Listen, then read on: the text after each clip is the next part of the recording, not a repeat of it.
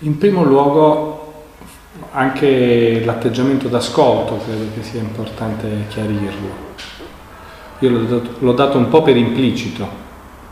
Quando noi ascoltiamo il familiare di qualcuno, è importante che noi lo ascoltiamo sia come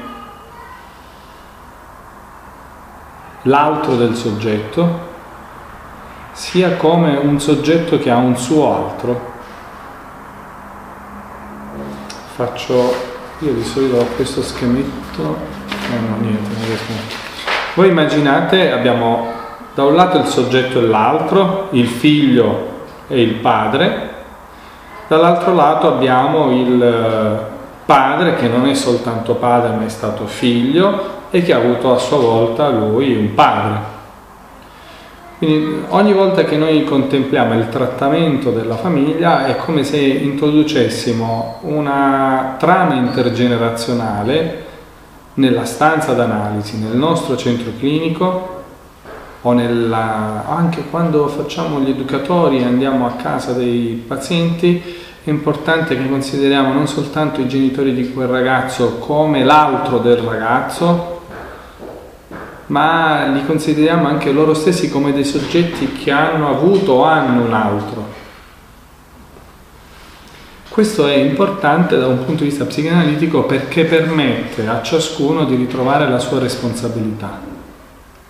Prima citavo quella frase celebre, il potere nelle regole del gioco, di paradosso e controparadosso, che vuol dire che noi introduciamo nel rapporto tra sintomo e, e sistema familiare la questione del soggetto e che dal punto di vista psicoanalitico l'obiettivo in una cura, anche se apriamo il campo terapeutico ai familiari, è di riportare ciascuno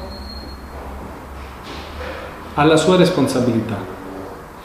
Quindi il trattamento della famiglia non è un modo per ricondurre il sintomo del bambino solo come effetto dei litigi dei genitori. No, questo non serve, cioè questo è un modo per valutare il soggetto solo come assoggettato al discorso dell'altro. Se invece teniamo sempre ben presente la questione della soggettivazione come criterio guida in tutti i, i casi, anche quelli di psicosi, un soggetto è sempre responsabile, del, del suo reale, allora noi possiamo pensare di cambiare le cose facendo ritrovare a ciascuno la responsabilità del suo reale. È lì che c'è il punto di giunzione tra la rettifica dell'altro e la rettifica soggettiva. La rettifica soggettiva, come scrive Lacan nella direzione della cura, che è un testo del 58, è la rettificazione dei rapporti del soggetto con il reale. Quindi io non sono soltanto vittima del mio sintomo, nel mio rapporto con la pulsione c'è qualcosa di me che non è soltanto essere assoggettato all'altro, essere frutto del discorso dell'altro, del marchio dell'altro, ma c'è qualcosa di me che dice come autore del mio sintomo, autore del mio rapporto con il reale.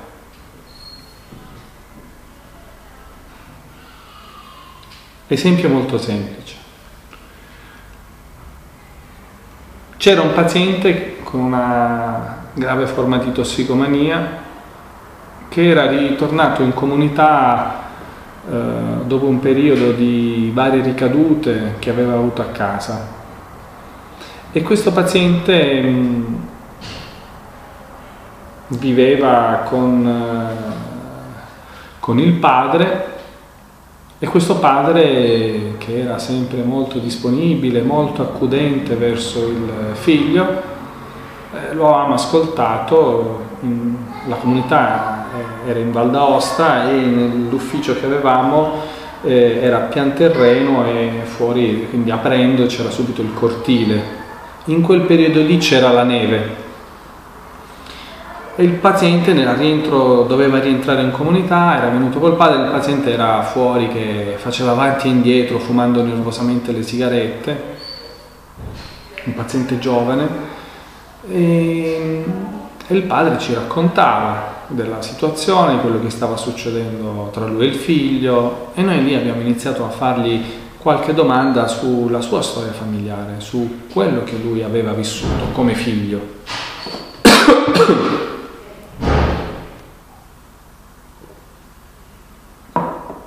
E allora ci aveva raccontato che lui aveva altri tre fratelli, ma erano tutti fratelli eh, di tre padri diversi e non si sapeva bene in che modo eh, rintracciare la vera paternità. E lui a un certo punto inizia a dire, eh, io forse ho difficoltà a dare un limite a mio figlio perché ho questa incertezza su di chi sono figlio io. Ecco il modo in cui noi possiamo considerare quel, quella persona come il genitore di quel ragazzo ma noi possiamo capire il modo in cui quella persona svolge il suo ruolo di genitore a partire da come quella persona è stata anche figlio. E ci vuole sempre un'ottica intergenerazionale. A un certo punto quel signore eh, vede il figlio che faceva avanti e indietro, si alza di getto e va subito, sì ma lì si prende freddo, va subito, va lì per aprire la porta si ferma, ci guarda, non ero soltanto io ad ascoltarlo, eravamo con le educatrici, ah ma forse sono questi i casi in cui io mi devo fermare. Ecco il modo in cui noi possiamo intendere la rettifica dell'altro.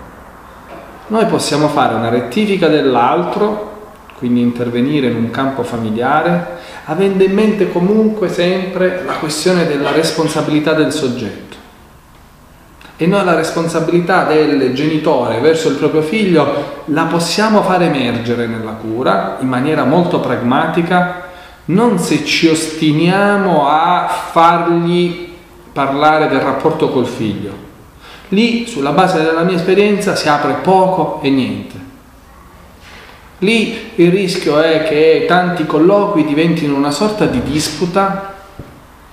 Eh, dove in fondo competiamo col genitore su come se gli dovessimo dire come deve fare il genitore e invece di costruire l'alleanza terapeutica costruiamo una sorta di quasi opposizione. Ma una delle cose che invece dobbiamo evitare con uh, i genitori quando li ascoltiamo è quel fantasma di colpevolizzazione che c'è e noi possiamo in qualche modo costruire un'alleanza con questi genitori e considerarli dei co-terapeuti se appunto costruiamo un, un'alleanza terapeutica. Ora, nella clinica della nevrosi potete considerare la questione del transfer se tenete insieme un triangolo ne parla Jacques-Alain Miller in un corso che si intitola Le Us du Labs. Lui parla del triangolo del transfer che abbiamo in un vertice il paziente analizzante, in un altro vertice l'analista terapeuta e nel terzo vertice l'inconscio. Questo è un modo per intendere il lavoro con la neurosi, come se in una seduta eh, si è sempre in tre, c'è l'analizzante, c'è l'analista e c'è l'inconscio. il nostro lavoro è quello di far dirigere il transfert del paziente non verso di noi, come se noi avessimo la risposta che gli manca, come se noi avessimo il sapere che gli serve, come se noi avessimo l'oggetto agalmatico che gli manca, ma di alimentare il vettore del rapporto tra l'analizzante e il suo inconscio. E questa tecnicamente è l'attivazione del soggetto supposto sapere, che non vuol dire che l'analista è il depositario del sapere. L'attivazione del soggetto supposto sapere è che nell'inconscio c'è un sapere che mi può in qualche modo illuminare sulla ripetizione del sintomo. E quindi l'alleanza terapeutica, da questo punto di vista, è il fatto che il paziente viene e paga la seduta perché pagando la seduta è come se pagasse la connessione con la questione dell'inconscio. E il tempo della seduta è il tempo dell'inconscio. La cosa importante è che l'inconscio si manifesti. E riprendendo cose dette nella prima parte de, di questo incontro, eh, l'inconscio si manifesta, l'incontro con l'inconscio è l'incontro o con una trama o con un trauma, o con una trama simbolica o con l'emersione del reale. Come cambia il triangolo quando noi ci occupiamo della rettifica dell'altro? È in questo modo che noi possiamo concepire l'alleanza terapeutica. Perché l'alleanza terapeutica, tutti gli studi sull'alleanza terapeutica ci dicono che tiene insieme tre elementi. La relazione, i compiti e gli obiettivi. La relazione tra le persone coinvolte, il terapeuta, il paziente o i pazienti, e noi la possiamo ritrovare la relazione sull'asse che prima vedevamo tra analizzante e analista. Lì c'è la relazione.